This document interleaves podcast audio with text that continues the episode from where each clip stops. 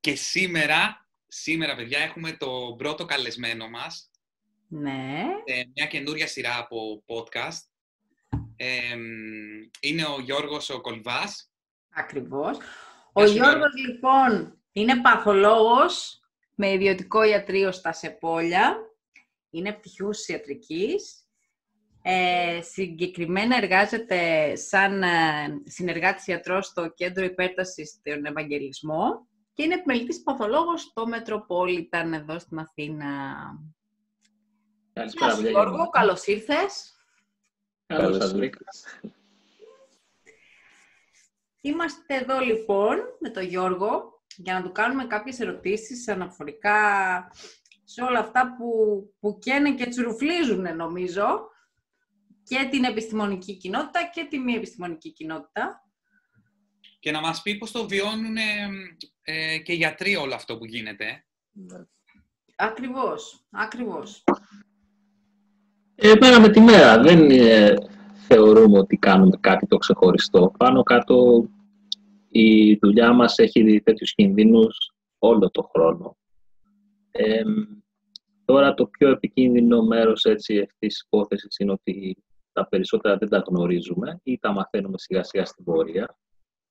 Ε, κάθε χρόνο εμείς βρισκόμαστε έτσι, σε μια έτσι, επικίνδυνη κατάσταση να κολλήσουμε ε, ασθένειες ε, ή οτιδήποτε. Τώρα μάλλον περισσότερο. Γιώργο, να ρωτήσω κάτι. Ε, υπάρχουν, υπήρχαν συγκεκριμένα πρωτόκολλα για να αντιμετωπίσεις καταστάσεις τέτοιου τύπου, ας πούμε; Δηλαδή, ανατρέξατε σε κάποιο πρωτόκολλο ή ευνηδιαστήκατε; Φαντάζομαι δεν ευνηδιαστήκατε. Υπήρχε κάποιο σχέδιο κάπου. Υπάρχει πρωτόκολλο, βέβαια, το οποίο το έχει έτσι εκπονήσει ο ΕΟΔΗ, ας το πούμε. Δεν νομίζω ότι εμείς ε, ε, πιαστήκαμε στον ύπνο, ας το πούμε, κυρίως επειδή υπήρχε η Κίνα τόσο καιρό υπήρχαν έτσι αρκετά πρωτόκολλα τα οποία θα είχε κάνει και ο Τσιόδρας από ό,τι ακούγεται ε, μαζί με τον ΕΟΔΗ ε, κυρίως μέσα στο Γενάρη, οπότε και ενεργοποιήθηκαν και άμεσα και γι' αυτό και υπήρξε και αυτή η κινητοποίηση έτσι, από την κυβέρνηση γρήγορα. Θεωρώ ότι επειδή ξεκίνησε όλο αυτό το πρόβλημα από την Κίνα και τα περισσότερα εργοστάσια εκεί πέρα έκλεισαν ε, και όλη η Ευρώπη πάνω κάτω εφοδιάζεται από εκεί, αλλά και όλος ο κόσμος. Γι' αυτό και βρισκόμαστε έτσι και σε αυτό το σημείο να μην έχουμε ε, ούτε μάσκες, οποιαδήποτε έτσι, διαβάθμιση, το πούμε έτσι, αλλά και κάποια και είδη της προστασίας. Ε, τώρα έχουν μπει τα υπόλοιπα εργοστάσια στην Ευρώπη, ότι ακούμε και διαβάζουμε, ξέρω εγώ, ακόμα και εργοστάσια το κινήτο που έχουν μάσκες έτσι, προστατευτικό τουρισμό. Αλλά μέχρι να φτάσει έτσι, η παραγωγή να καλύψει τις ανάγκες, ας το πούμε, θεωρώ ότι ακόμα έχουμε λίγο καιρό. Αυτό το βλέπουμε και εμείς έτσι από τα φαρμακεία. Βλέπουμε ότι σιγά σιγά αρχίζει να αποκαθιστάται λίγο ε, το πρόβλημα με τα αποθέματα, οπότε μάλλον είμαστε προς τη σωστή πορεία. Νομίζω ότι σε απλές μάσκες, όπως λέμε χειρουργικές, υπάρχει σχετικά έτσι τώρα μια επάρκεια, το πούμε. Τώρα, σε πιο εξειδικευμένα μέσα, αυτές που τις λέμε πιο υψηλότερης προστασίας για επαγγελματικές πράξεις και αυτά ή για στολές και αυτά, δεν ξέρω κατά πόσο ακόμα έχει υπάρξει η επάρκεια. Δηλαδή, αν ε, φτάσουμε σε ένα επίπεδο όπως είναι στην Ιταλία, επί παραδείγματι, που είναι στα νοσοκομεία, ε, μπαίνουν έτσι εξοπλισμένοι με τη στολή από πάνω μέχρι κάτω, με το κάλυμα για τα μαλλιά, τα γάντια, τα διπλά, έτσι, τα ποδονάρια, τα ψηλά μέχρι το γόνατο. Ε, δεν ξέρω κατά πόσο θα έχουμε σε πάρκια, αν φτάσει σε τέτοιο επίπεδο, δηλαδή νοσοκομεία, ολόκληρες βάρδιε, να φτάσουν από τέτοιε απαιτήσεις. Πιστεύεις, Γιώργο, δηλαδή ότι μπορεί να φτάσουμε εκεί, μπορεί να φτάσουμε, πιστεύεις εκεί; Δεν ξέρω κατά πόσο θα φτάσουμε. Ε, θεωρώ ότι βάσει των δυνατοτήτων του συστήματος υγείας καλώς έτσι υπάρχουν αυτά τα μέτρα αρκετά νωρί. Όχι ότι τα τηρούν όλοι από ό,τι βλέπουμε και έξω, δηλαδή κάνοντας έτσι μια απλή πόρτα έξω ή το πρωί πηγαίνοντας στη δουλειά, βλέπεις ότι η κίνηση έχει ανέβει αρκετά. Δηλαδή μπορώ να πω ότι σε σχέση με την πρώτη εβδομάδα μπορεί να έχει πλασιαστεί κιόλας. Mm-hmm. Και γενικά καθήμενος έτσι στην, στην περάτα βλέπεις ότι απ' έξω περπατάνε όλοι. Τι να πω, δεν ξέρω. Άρα τα μέτρα κοινωνικού αποκλεισμού είναι, είναι σωστά, έτσι. Είναι μέτρα τα οποία πιστεύεις ότι θα πρέπει να υπάρχουν. Αυτά δεν είναι... Αρχικά θεωρώ ότι είναι σωστά, αλλά δεν είναι επειδή το λέω εγώ, ας το πούμε. Υπάρχει, υπάρχουν ολόκληρες μελέτες που έχουν γίνει έτσι στην ιατρική κοινότητα, όπου στηρίζονται πάνω στην αρχική μεταδοτικότητα του ιού. Δηλαδή αυτό που λέμε το R0, πόσο βρίσκεται το κάθε ένα άτομο, πόσα άλλα άτομα κολλάει. Για το συγκεκριμένη νόσο το είχαμε γύρω στο 2,5-3 στην αρχή. Βέβαια βγαίνουν τώρα ε, μελέτες που το βάζουν ακόμα και στο 5,7. Δηλαδή ένα άτομο χωρίς μέτρα κολλάει 5,7 άλλα άτομα, 6 σχεδόν. Έχουν γίνει μελέτες που λένε ότι κάθε μία έτσι κάθε ένας περιορισμός, πόσο μειώνει αυτό το R0. Γι' αυτό και υπάρχουν έτσι σκαλοπάτι, σκαλοπάτι. Δεν είναι ότι κάθεται ο Τσιόδρας και λέει θα κλείσω τα σχολεία. Υπάρχει μια ε, μελέτη από πίσω που λέει ότι αν κλείσει τα σχολεία, αυτό το R0 μειώνεται κατά μία μονάδα, το πούμε. Ακριβώς έτσι δεν τα ξέρω και τα νούμερα. Αλλά και αυτό γίνονται αυτές οι αποφάσεις. Αν μειώσεις τον πληθυσμό μες στο σούπερ μάρκετ και ο συνοστισμό, λένε ότι μειώνεται ένα αντίστοιχο έτσι, ποσοστό. Από εκεί πηγάζει έτσι αυτή η, αυτός ο περιορισμός. Έχουν γίνει αυτές οι μελέτες και λένε ότι μειώνουν αυτό. Αν βρεθούμε σε ένα σημείο αυτό το άρμι δεν να το ρίξουμε κάτω από ένα, θεωρητικά σταδιακά η νόσος σβήνει.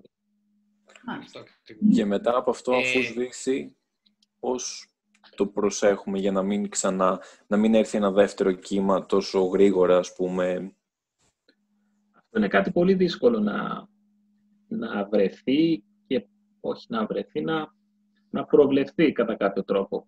Δηλαδή, αυτό εξαρτάται πολύ από το κατά πόσο θα σβήσει τελείως τον πληθυσμό. Κάτι το οποίο είναι πολύ δύσκολο να το πούμε. Αν πούμε σε ένα σημείο ότι κανένας δεν νοσεί στον πλανήτη αυτή τη στιγμή, δεν πρόκειται να προχωρήσει νόσο. Θα εξαφανιστεί όπως εξαφανίστηκαν και οι προηγούμενες.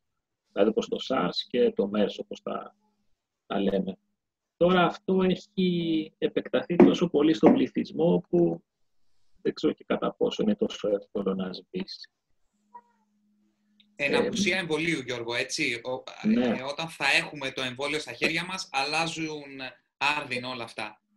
Είναι μέχρι εκεί, θεωρώ. Μέχρι να βρεθεί το εμβόλιο ε, ή να, ένα προηγούμενο σκαλοπάτι είναι να βρεθεί και ένα αξιόπιστο τεστ αντισωμάτων. Οπότε όσοι μετριούνται και δεν έχουν αντισώματα θα συνεχίσουν να είναι σε περιορισμό. Όσοι μετριούνται και έχουν θα μπορέσουν να κυκλοφορήσουν. Γι' αυτό και το ψάχνουν τόσο πολύ τα αντισώματα. Μια, μια, μια απορία μου σχετικά με τα αντισώματα. Κάποιος που έχει νοσήσει και έχει αντισώματα, σημαίνει ότι δεν μπορεί να νοσήσει ξανά; Πρέπει να είναι ειδικά για το συγκεκριμένο στέλεχος. Εμείς εκεί έχουμε το πρόβλημα. Γιατί κορονοϊοί υπάρχουν πολλοί, και οι προηγούμενοι, πάνω κάτω μπορεί να υπάρχει διασταυρούμενη αντίδραση στα αντισώματα που μετράμε. Ε, θεωρητικά υπάρχουν κάποιες μελέτες που λένε ότι μπορεί μέχρι ένα έως τρία χρόνια να είσαι καλυμμένος. Είναι, αυτά είναι πολύ γρήγορα να το πούμε, γιατί μια μελέτη βγαίνει, έχει 50 άτομα ή έχει 100 άτομα και λέει κάτι ο καθένας. Τώρα, αυτά εύκολα μπορούν να... Ε, εάν κάποιος έχει περάσει, ας πούμε, πες ότι εγώ έχω νοσήσει από κοροναϊό, εγώ για πόσο καιρό θα είμαι επικίνδυνη μετά; Και μετά θα, είμαι, θα μπορώ να είμαι λίγο πιο χαλαρή, θα πρέπει να φυλάγομαι, τι, πώς είναι; Θα μου έχει αφήσει και να μπορείς να επανόρθωτη; Υπάρχουν μελέτες που συζητάνε και για ότι μπορεί να αφήσει και ζημιές στα πνευμόνια σε οποιοδήποτε άλλα σημεία ή ότι κάνει και νευρολογικές εκδηλώσεις. Αυτά δεν μπορούμε να τα πούμε σιγουριά, διότι αν υπάρχει ένα άτομο το οποίο έχει ένα πρόβλημα ε, στα πνευμόνια του ή ότι έχει ε, ένα νευρολογικό πρόβλημα ή φτάνει σε σημείο να νοσήσει πάρα πολύ βαριά, δηλαδή να πεις στη μονάδα, να διασωληνωθεί, να υποστηριχθεί αιμοδυναμικά. Ε, δηλαδή, μπορεί αυτά και να είναι, να είναι αποτέλεσμα του ότι νόσησε πάρα πολύ βαριά και όχι ότι η ίδια η νόσος τα προκάλεσε. Δηλαδή να έχει ένα νοσοποιητικό, ας το πούμε, λίγο πιο άσχημο σε σχέση από κάποιον άλλον. Παίζει ρόλο δηλαδή η κατάσταση που βρισκόμαστε; Όχι μόνο αυτό, παίζει ρόλο πόσο βαριά θα νοσήσει. Δηλαδή, αν κάποιος φτάσει σε σημείο να, πώς να το πω, αν κάνεις ένα έφραγμα παρή και κάνεις ε, αιμοδυναμική αστάθεια ή κατέρευση, θα κάνεις, μπορεί να κάνεις και κεφαλικό. Αν φτάσεις σε σημείο να νοσήσεις τόσο βαριά, να μπεις σε τόσο βαριά σύψη και πέσει η καρδιακή σου παροχή όπως είναι έφρα, μπορεί πάλι να κάνεις ένα κεφαλικό. Δεν μπορούμε να πούμε ότι αυτό το κεφαλικό είναι αποτέλεσμα του ιού. είναι πολύ νωρίς να το κρίνουμε αυτό. Τελικά θα Άρα αχαρτογράφητα νερά, Γιώργο, έτσι. Αχαρτογράφητα νερά αυτή τη στιγμή. Ναι, έτσι είναι. Ε, γι' αυτό και έχουμε και τόσα έτσι, πώς να το πω, διαφορετικά δεδομένα με τις θεραπείες ε, καθημερινά. Μια μέρα βγαίνει ότι το χ φάρμακο βοηθάει, την επόμενη μέρα βγαίνει μια άλλη μελέτη που λέει ότι τελικά δεν βοηθάει. Είναι δύσκολο να, ε, να γίνει και μια μελέτη. Πάνω σε ναι. αυτό, ε, μπορεί οι μεταλλάξεις που έχει υποστεί το RNA του ιού μέχρι τώρα που θεωρητικά δεν είναι σημαντικές να έχουν να κάνουν με το, το ότι βλέπουμε ας πούμε νέους ανθρώπους χωρίς ε, συνοδά νοσήματα που είναι υγιείς να καταλήγουν ας πούμε στην νοσοκομεία. Ναι. Ε, γενικά δεν νομίζω ότι ο ιός αυτή τη στιγμή έχει κάνει τόσο μεγάλες μεταλλάξεις έτσι ώστε ε, να φτάσουμε σε σημείο να είναι πιο πολύ έτσι, να σκοτώνει, ας το πούμε έτσι, απλά πιο εύκολα. Ε, νομίζω ότι αυτό που λέμε γενικά ότι είναι ένας άνθρωπος χωρίς προβλήματα υγείας έχει ένα ερωτηματικό από πίσω. Δηλαδή, ας το πούμε χωρίς προβλήματα υγείας που να ξέρει. Σωστά. Ναι, έτσι. σωστό και αυτό. Έτσι.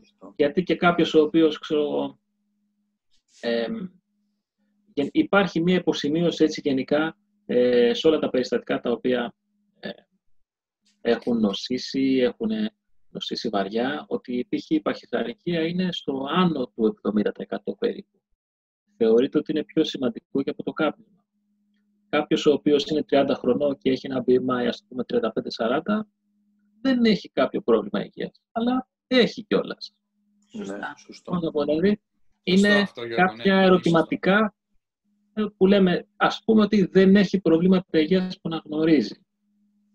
Τώρα όσον αφορά την, ε, το πόσο έτσι μεταλλάσσει το ιός, ας, το πούμε, ας πούμε ότι είναι έτσι οργανισμοί που θα μεταλλαχθούν πάνω στο πολλαπλασιασμό τους. Και ο πολλαπλασιασμός τους γίνεται, γίνεται μέσα στους ανθρώπους. Άρα όσο πιο πολύ νοσούν, τόσο πιο μεγάλη η πιθανότητα να υπάρξουν μεταλλάξεις. Ανεβάζουμε και την πιθανότητα με το να πιέσουμε τον ιό. Δηλαδή, αν τυχόν προκύψει το εμβόλιο, όταν μάλλον προκύψει το εμβόλιο, μπορεί να είναι πιο εύκολο τότε να βγει μια μετάλλαξη επειδή θα πιεστεί ο ιός να ανταποκριθεί ή να επιβιώσει. Ε, δεν νομίζω ότι θα φταίει το εμβόλιο αυτό καθεαυτό. Θα φταίει το ότι ε, θα κυκλοφορούμε έξω πιο ελεύθερα.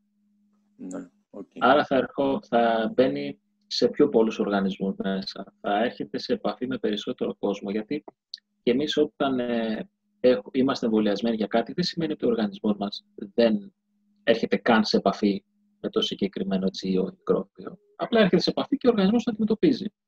Αυτό το ότι ναι. θα πολλαπλασιάζεται σε πολλά έτσι, σε πολλούς οργανισμούς μέσα, θα έρθει σε επαφή με πάρα πολύ κόσμο, βοηθάει το να ε, μεταλλαχθεί. Οπότε, Γιώργο, ίσως πάμε σε ένα προφίλ ε, τύπου γρήπης, δηλαδή το εμβόλιο θα επαναλαμβάνεται; Δεν ξέρω αν μπορούμε να κάνουμε μια τέτοια συζήτηση τώρα, ναι. αλλά γενικά. Δύσκολο να προβλεφθεί. Πάντως, η οικογένεια αυτών των ιών είναι ε, σχετικά έτσι οι ιπποί που κάνουν κάθε χρόνο έτσι λοιμώξεις όπως π.χ. το απλό κρεολόγημα. Δεν κάνουν βάριες έτσι λοιμώξεις. Θεωρητικά όμως οι προηγούμενοι δύο, δηλαδή ο ΣΑΡΣ και ο ΜΕΡΣ, δεν έκαναν επαναλαμβανόμενες λοιμώξεις. Βέβαια, μπορεί απλά να περιορίστηκαν πολύ νωρίς. Δηλαδή, και η πορεία τους είναι τελείως διαφορετική και με αυτόν εδώ.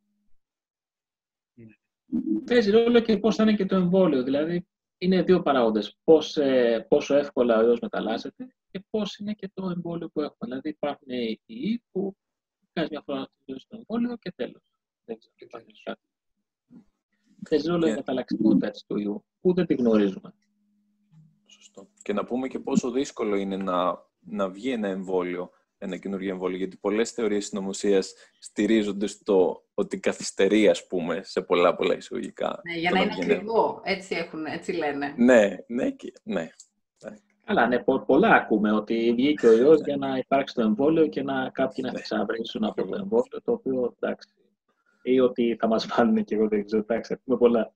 Θα μας βάλουν τα ναι. τσιπάκια μέσα με το εμβόλιο και θα μας ελέγχουν, λες, και ναι. δεν ενδιαφέρεται κανένας, ξέρω εγώ.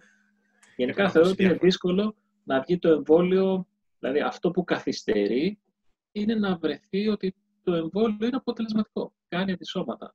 Αυτό καθυστερεί, όχι ότι δεν μπορεί η ιατρική κοινότητα αυτή τη στιγμή να βρει μια πρωτεΐνη του ιού και να τη βάλει με κάποιο τρόπο. Ούτε ότι νομίζω ότι βιομηχανικά, στο σκεφτούμε, τα εμβόλια παράγονται με διαφορετικό τρόπο. Αυτό που σε κάθε τι θα κάνει έτσι διαφορετικά είναι η πρωτεΐνη που μπαίνει μέσα ή και οι συνοδές ουσίες για να μπορεί να είναι εμβόλιο αποτελεσματικό. Δεν ψάχνω κάτι άλλο δηλαδή αυτό τώρα. Ε, κάτι που ακούμε συνέχεια, αλλά δεν το έχουμε διευκρινίσει. Ε, τι διαφορά έχει αυτός ο, ο, ο ιός με τον SARS και το MERS. Τι, τι, τι υπάρχει, γιατί πάλι υπάρχει παραφιλολογία γύρω από αυτό το πράγμα. Ε, θεωρητικά είναι η ίδια οικογένεια ιών, προέρχονται δηλαδή από την ίδια οικογένεια. Είναι και οι τρεις έτσι, μεταλλάξεις του αρχικού έτσι, ιού. Ε, υπάρχει και στις τρεις έτσι, περιπτώσεις, υπάρχει από πίσω ένα θεωρητικό έτσι, ότι προήρθαν από ένα, από ένα άλλο ζώο. Καλά, στο μέρος υπάρχει σίγουρα δηλαδή ότι είναι από τις καμήλες, ότι αυτός ο ιός δηλαδή υπάρχει εκεί σαν αποθήκη. Ε, δεν ξέρω και κατά πόσο και αυτά ισχύουν, γιατί και αυτές οι καμήλες, άμα έχεις μια αποθήκη κάπου του ιού, θα συνέχιζε να έρχεται στον άνθρωπο συνεχώς. Σωστά. Ε, δεν είναι κάτι που πρέπει πάνω κάτω εμάς να μας απασχολεί. Είναι δηλαδή καινούρας, ας το πούμε έτσι, νέα, έτσι, νέα στελέχη ενός παλιότερου έτσι, όπου έχουν δικιά, δικιά τους έτσι, πορεία. Μάλιστα. Είσαι... Μέχρι τώρα, δηλαδή, ο Μέρς ήταν πολύ φωνικός, ας το πούμε. Δηλαδή, ένας στους τρεις που νοσούσε πέθαινε. Ή αντίστοιχα ο SARS ήταν το ποσοστό και αυτό πολύ παραπάνω από ό,τι συζητάμε εδώ, ένας στους δέκα. Εμείς τώρα, εντάξει, τα ποσοστά είναι σαφώς μικρότερα από αυτά που βλέπουμε, αν υπήρχε κατάλληλη έτσι, πρόσβαση στην υγεία. Έτσι. Ούτε αυτό το άλλο το οποίο έχει ο κόσμος ο νεότερος, ότι εμείς είμαστε νέοι και δεν θα πάμε άσχημα. Οι διαφορές μεταξύ νέων και ηλικιωμένων είναι πολύ μικρότερες από ό,τι πιστεύουμε. Απλά όπου είναι σε περιοχές όπως είναι η Ιταλία, όπου διαλέγεις ποιος θα μπει στον αυνεστήρα, μπαίνουν οι νέοι. Γι' αυτό και οι, οι πάνω από 60 έχουν 15% μητότητα αυτή τη στιγμή, ενώ οι νέοι έχουν 0,5%. Αν είχαν πρόσβαση όλοι σε έναν αναπνευστήρα, ε, οι διαφορές είναι πολύ πιο μικρές. Γιώργο, να ρωτήσω κάτι. Δεν ξέρω αν ε, ε, μπορούμε να το συζητήσουμε, αλλά ίσως είναι πολύ νωρίς, αλλά τι, τι πήγε λάθος στην Ιταλία; Αρχικά νομίζω ότι αγνώρισαν αυτά τα οποία έγιναν στην, ε, στην Κίνα. Γιατί στην Κίνα, που θεωρώ ότι και εκεί καθυστέρησαν, ε, καταλήξαν σε σημείο να αποκλείσουν ε, ένα δισεκατομμύριο κόσμο. Έτσι. Τους κλείσαν στα σπίτια τους. Ε, όταν έφτασε στην Ευρώπη, η Ευρώπη θεώρησε ότι οι Κινέζοι δεν είχαν ιδέα τι κάνανε και κακώς το κάνανε μέχρι που καταλήξανε να έχουν αυτές τις καταστάσεις. Το πρώτο είναι αυτό. Το δεύτερο ότι στην Κίνα χτίσανε δύο νοσοκομεία μέσα σε πέντε μέρες για να μπορέσει ο κόσμος να έχει πρόσβαση έτσι στην υγεία. Ε, στην Ευρώπη δεν έγινε τίποτα αντίστοιχο. Από την άλλη... Ουσιαστικά δηλαδή υποτιμήσανε, υποτιμήσανε τον, τον ίδιο τον ιό, ε, Γιώργο. Ναι, θεωρώ ναι, όπως και, και στην Αμερική έγινε αυτό. Γι' αυτό και εκεί τώρα καλπάζει. Και από την άλλη, ε, ο δυτικός ε, κόσμος είναι πιο έτσι ηλικιωμένος, ας το πούμε. Είναι περισσότεροι αυτοί που έχουν προβλήματα υγείας. Έτσι. Και στην Κίνα πλέον υπάρχει κόσμος ο οποίος, ε, πώς να το πω, ε, έχει και πολλά χρήματα και τις οικονομικές δυνατότητες και της Ευρώπης, ίσως και πολύ περισσότερο. Αλλά η πλειοψηφία του πληθυσμού είναι φτωχοί άνθρωποι, οι οποίοι υποθέτω ούτε καλοζωισμένοι είναι, ούτε τίποτα. Και ζουν και σε περιοχές πιο ανοιχτές.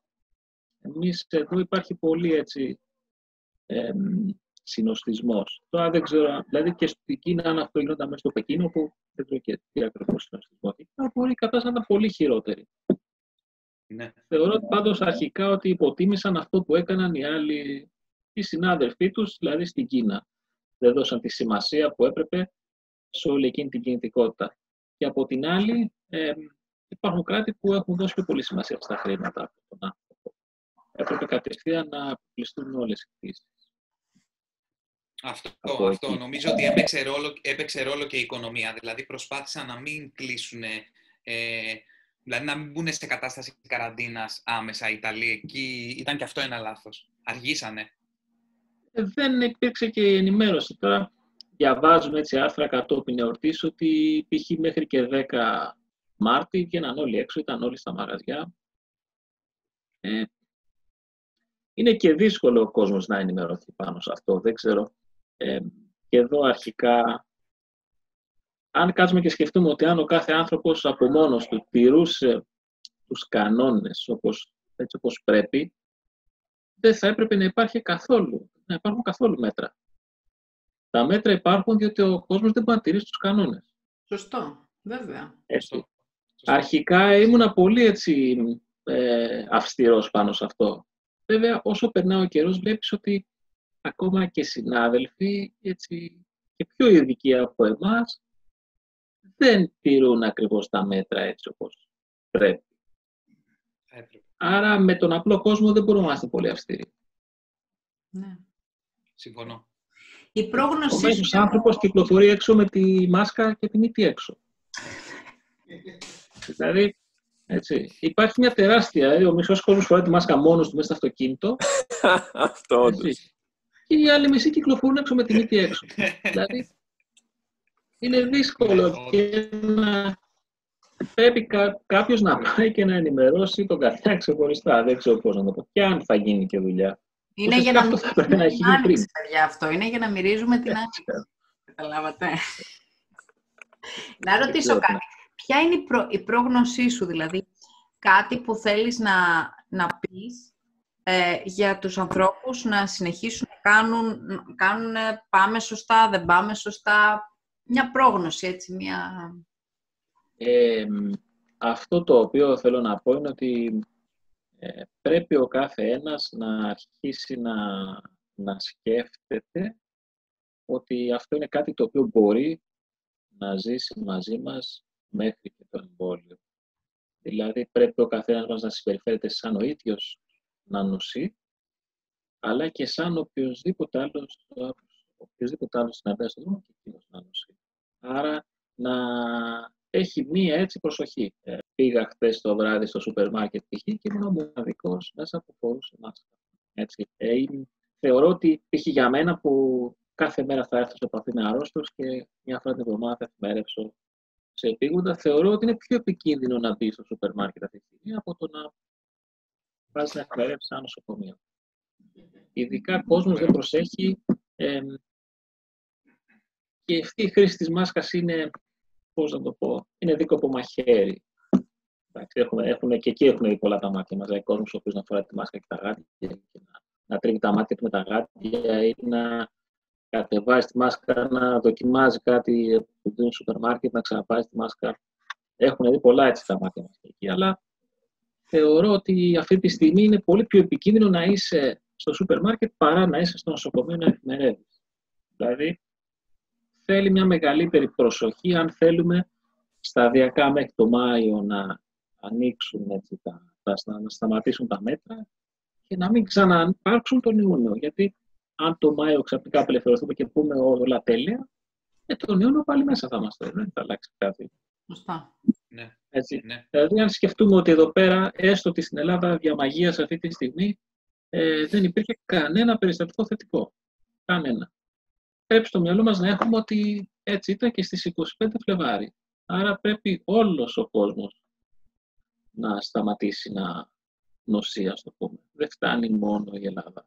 Και αυτό είναι κάτι το οποίο πρέπει σταδιακά να, να μπει μέσα στη σκέψη μας. Το πώς θα φερθούμε.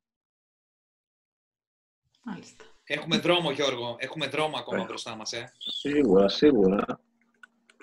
Μόνο με το εμβόλιο και, και αν. Σκέφτομαι και αν.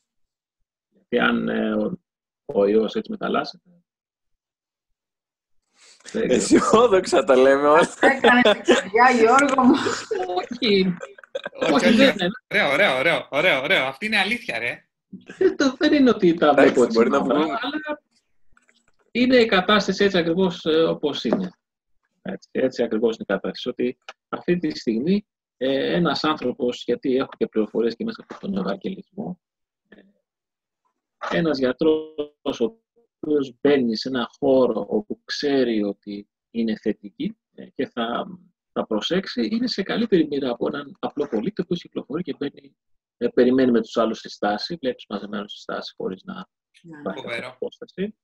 Ή περπατά στον Φοβερό. δρόμο και ξαφνικά έχουν βγει όλοι και περπατάνε. Έτσι. Δηλαδή, άτομα που τους ξέρω από την περιοχή μου, που τους έχω πει ότι δεν να περπατήσετε λίγο να πέσετε το ζάχαρο και πώς δεν με δίνανε, τώρα ξαφνικά περπατάνε όλοι. Όλοι.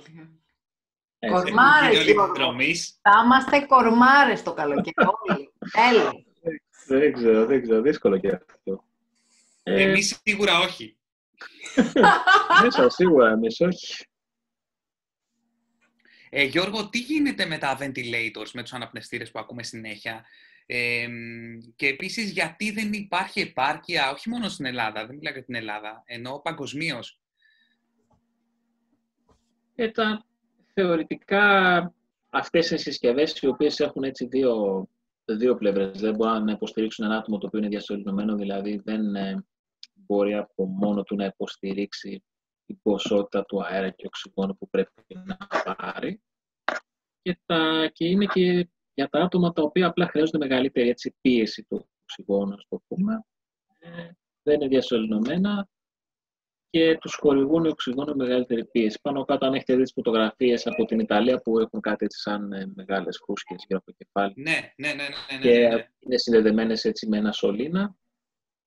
Αυτές υπάρχουν για να τους χορηγούν θετική πίεση που λέμε, δηλαδή στο τέλος της εκπνοής να μην, ε, ε, να μην κλείνει τελείως ο πνεύμονας, ας το πούμε.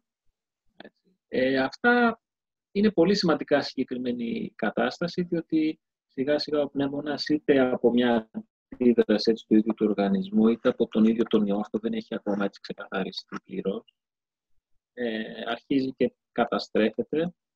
Ε, γι' αυτό και απαιτείται, αυτό είναι μια κατάσταση που την ονομάζουν ARDS, έτσι, οι γιατροί, δηλαδή είναι ένα έτσι, απότομο έτσι, σύνδρομο αναπνευστικής δυσχέρειας. Δηλαδή δεν, ε, δεν μπορεί ο οργανισμός, τα πνευμόνια να κάνουν τη δουλειά τους έτσι, πολύ χοντρά. Ε, εκεί χρειάζεται μια συγκεκριμένη στρατηγική ε, για να μπορέσει έτσι, σιγά σιγά ο οργανισμός- ο οργανισμός να μπορέσει να ανταποκριθεί. Δηλαδή να πάρει το οξυγόνο του μέχρι να μπορέσει να το αντιμετωπίσει. Υπάρχουν πολύ μεγάλες απαιτήσεις σε αυτούς τους αναπνευστήρες. Πάνω κάτω αυτοί οι αναπνευστήρες ε, είναι συγκεκριμένοι βάσει έτσι, μιας στατιστικής που υπάρχει σε κάθε ε, κράτος πόσοι χρειάζονται. Έτσι. Γι' αυτό και αυτή είναι σε έλλειψη, διότι ξαφνικά έχει δεκαπλασιαστεί ή και ακόμα και παραπάνω έχουν δεκαπλασιαστεί ανάγκη. Γι' αυτό και είναι σε έλλειψη. Δηλαδή, σε ένα νοσοκομείο, π.χ. αυτά που βλέπουμε στην Ιταλία, ε, μπορεί να χρειαζόταν 100 αναπνευστήρες μέχρι πρώτα, ξαφνικά χρειάζονται 1000. Και δεν είναι, είναι κάτι το οποίο φτιάχνεται επί τούτου. Δεν υπάρχουν κάπου σε απόθεμα και να υπάρχουν για όλο τον κόσμο. Ένα εκατομμύριο τώρα. Έτσι, αν σκεφτούμε ότι τα καταγεγραμμένα περιστατικά κοντεύουν τα 2 εκατομμύρια και από αυτούς αυτή που παίρνει μονάδα πάνω κάτω είναι 5-10%, έτσι, δεν, είναι, δεν επαρκούν αυτά τα αποθέματα. Εκ των πραγμάτων. Ε, αυτό πάνω κάτω, δηλαδή, ε, απλά σε φυσιολογικές συνθήκες έξω από τον ιό δεν υπάρχουν τόσο μεγάλες έτσι, απαιτήσεις για αυτά τα μηχανήματα. Μιας και αναφερθήκαμε στο ARDS και στο, στη βλάβη στους πνεύμονες που μπορεί να είναι και από αντίδραση του οργανισμού ε, που είναι ουσιαστικά η καταιγίδα και το κοινό, έτσι δεν είναι αυτό που μπορεί ουσιαστικά να Ναι. συμβεί στην περιοχή. Και κάποια από τα φάρμακα που μελετώνται τώρα στοχεύουν σε αυτό. Θα είχε νόημα να ασχοληθούμε λίγο και με κάποια συμπληρώματα που μπορούν να στοχεύσουν εκεί. Δηλαδή, είχα διαβάσει ένα άρθρο για τη μελατονίνη, ε, Μμμ. που είχε ένα θεωρητικό πλαίσιο στο ότι θα μπλόκαρε μια τέτοια καταιγίδα ή κάποια στελέχη προβιωτικών που αυξάνουν τις αντιφλεγμονώδεις κοιτοκίνες ή τα ω3 που μειώνουν την IL6, ξέρω εγώ, ή την IL1 που είναι προφυλεγμονώδης, τέτοια πράγματα. Γενικά, ε, τα συμπληρώματα σε αυτές τις περιπτώσεις μπορούν να βοηθήσουν. Αυτό το οποίο έτσι δεν, δεν θέλω να αποκομίσει ο απλός κόσμος είναι ότι θα πάρει ένα συμπλήρωμα και μετά έτσι ναι. ελαφρά την καρδία θα κυκλοφορήσει έξω χωρίς να προσέχει ή θα πει εντάξει εγώ είμαι προστατευμένος. Αν το σκεφτούμε, τα άτομα τα οποία φτάνουν σε σημείο να κάνουν έτσι FTS ή αυτό έτσι, το πούμε έτσι, την θύλα στο κοινό, είναι άτομα τα οποία είναι έτοιμα να χάσουν τη ζωή τους, ας το πούμε. Είναι σε πάρα πολύ βαριά κατάσταση και πρέπει να φύγουν κατευθείαν για το νοσοκομείο αν δεν νοσηλεύονται ήδη. Άρα, ναι, μεν έχει νόημα κάποιος ε, να πάρει και τα συμπληρώματά του, αλλά δεν έχει νόημα να εφησυχαστεί ε, και να μην, ε, ε, να μην προσέχει ή να πει εντάξει, μπορεί να είναι πολύ βαριά να μην φτάνει το οξυγόνο, αλλά θα πάω το συμπληρώμά μου. Αυτοί θα ακολουθήσουν την κανονική πορεία. Έτσι θα μιλήσουν κατευθείαν με το ΕΚΑΒ και θα τους πάει το ΕΚΑΒ στο νοσοκομείο. Ε, εγώ ήθελα να πω και δύο-τρία άλλα πράγματα. Ε, βασικά πάνω στο ότι δεν είναι σωστό, ε, γενικά έχει παρατηρηθεί αυτή την περίοδο, οι υπόλοιπες γνώσεις να μην υπάρχουν. Ναι. Έχει βγει έξω η, η καρδιολογική εταιρεία και έχει πει ότι δεν υπάρχουν πλέον εφράγματα. Τι ακριβώς έχει συμβεί βάσει της στατιστικής αυτό δεν μπορεί να υπάρχει. Αυτό σημαίνει ότι απλώς ο πολίτης έχει το πρόβλημά του, ε, δεν πηγαίνει στο γιατρό του να το αντιμετωπίσει. Αυτό θα καταλήξουμε να έχουμε πολύ περισσότερα θύματα από ότι από τον ίδιο το κορονοϊό. Αυτό είναι κάτι το οποίο είναι στον απλό πολίτη και στο γιατρό του να το λύσει. Πρέπει δηλαδή ο καθένας να να είναι σε επικοινωνία με τον γιατρό του σε κάθε έτσι, πρόβλημα που αντιμετωπίζει, είτε μικρό είτε μεγάλο. Γιατί ναι, μεν υπάρχει ένα 80% των ατόμων έτσι, που επικοινωνεί μαζί μας που τις περισσότερες φορές είναι ο φόβος τους, που δημιουργεί κάποια συμπτώματα, ότι από 10 πάντα δεν αισθάνονται καλά. Υπάρχουν όμως αυτούς και άτομα τα οποία έχουν όντως ένα πρόβλημα και αυτοί θέλουν καθοδήγηση σωστή. Ε, υπάρχει έτσι ε, από τα κανάλια, λένε όλοι μίλησε με τον γιατρό σου και ο γιατρός θα σου, θα σου δώσει τη λύση. Ε, πίσω από αυτό υπάρχει και ότι ο γιατρός σου πρέπει να σε ξέρει κιόλας. Και θέλω να πω, επικοινώνησε μέσα στην εβδομάδα μια κυρία μαζί μου, που εγώ δεν την ήξερα ποτέ. Δεν την είχα ξαναδεί ποτέ μου και μου λέει από το τηλέφωνο, κάνω διάρρηση και πυρετό. Γιατρέ, τι έχω; Λέω, δεν ξέρω. Ε, μου λέει, τι να κάνω; Λέω, ελάτε από εδώ να σας δω. Μου λέει, μα λένε στη τηλεόραση ότι πρέπει από τηλέφωνο να λύνουμε τις απορίες μας. αυτό που το κάνει ο γιατρός που σας παρακολουθεί σας ξέρει. Μα εγώ είμαι νέα, μου λέει και δεν έχω προβλήματα. Ακόμα και τα μικρά παιδάκια έχουν γιατρό που τους παρακολουθεί, που και εκείνα δεν έχουν πρόβλημα. Στο τέλος με έβρισε και έκλεισε. Δηλαδή, πρέπει ο κόσμος να έχει έναν άνθρωπο που το γνωρίζει για να μπορέσει να το απαντήσει αν αυτό που του συμβαίνει είναι βαρύ ή όχι. Ε, υπάρχουν παθή. Οι υπόλοιπες παθήσεις τρέχουν. Να σκεφτούμε ότι την τελευταία εβδομάδα πεθάνανε 15 άτομα από την γρήπη. Αυτό δεν υπολογίζει κανένας. Δεν το σκέφτεται κανένας. Οι, οι παθήσεις όλες τρέχουν όπως τρέχανε. Απλά υπάρχει και αυτή. Σωστά. Αυτό πρέπει να Πρέπει να μιλάμε με τον γιατρό μας και αν είμαστε σε εκείνη την περίπτωση, πρέπει να πηγαίνουμε να μας εξετάζει κάποιος. Έτσι, υπάρχουν και νοσοκομεία τα οποία δεν είναι νοσοκομεία αναφοράς και υπάρχουν για αυτό το λόγο. Μας συμβαίνει κάτι, πάμε και πάμε. Λοιπόν, Γιώργο, ευχαριστούμε πάρα πολύ για την παρουσία σου στο Pharma.gr. Ήταν πολύ σημαντικά αυτά που μας είπες. Μας έλυσες πολλές απορίες. Μακάρι, να είσαι καλά. Ε, θες να μας αφήσεις με κάποιο μήνυμα στο τέλος; Ε, αυτό που θέλω να πω είναι ότι αυτό είναι ένα πρόβλημα το οποίο θα περάσει. Ε, μετά από κάποια χρόνια ε, θα το συζητάμε σε ένα αστείο, το Πάσχα που κάτσαμε όλοι μέσα και δεν πήγαμε πουθενά.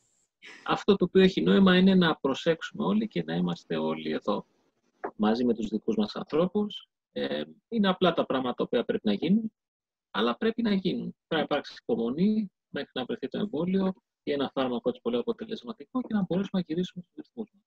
Και πειθαρχία λοιπόν. Υπομονή και πειθαρχία. Βέβαια.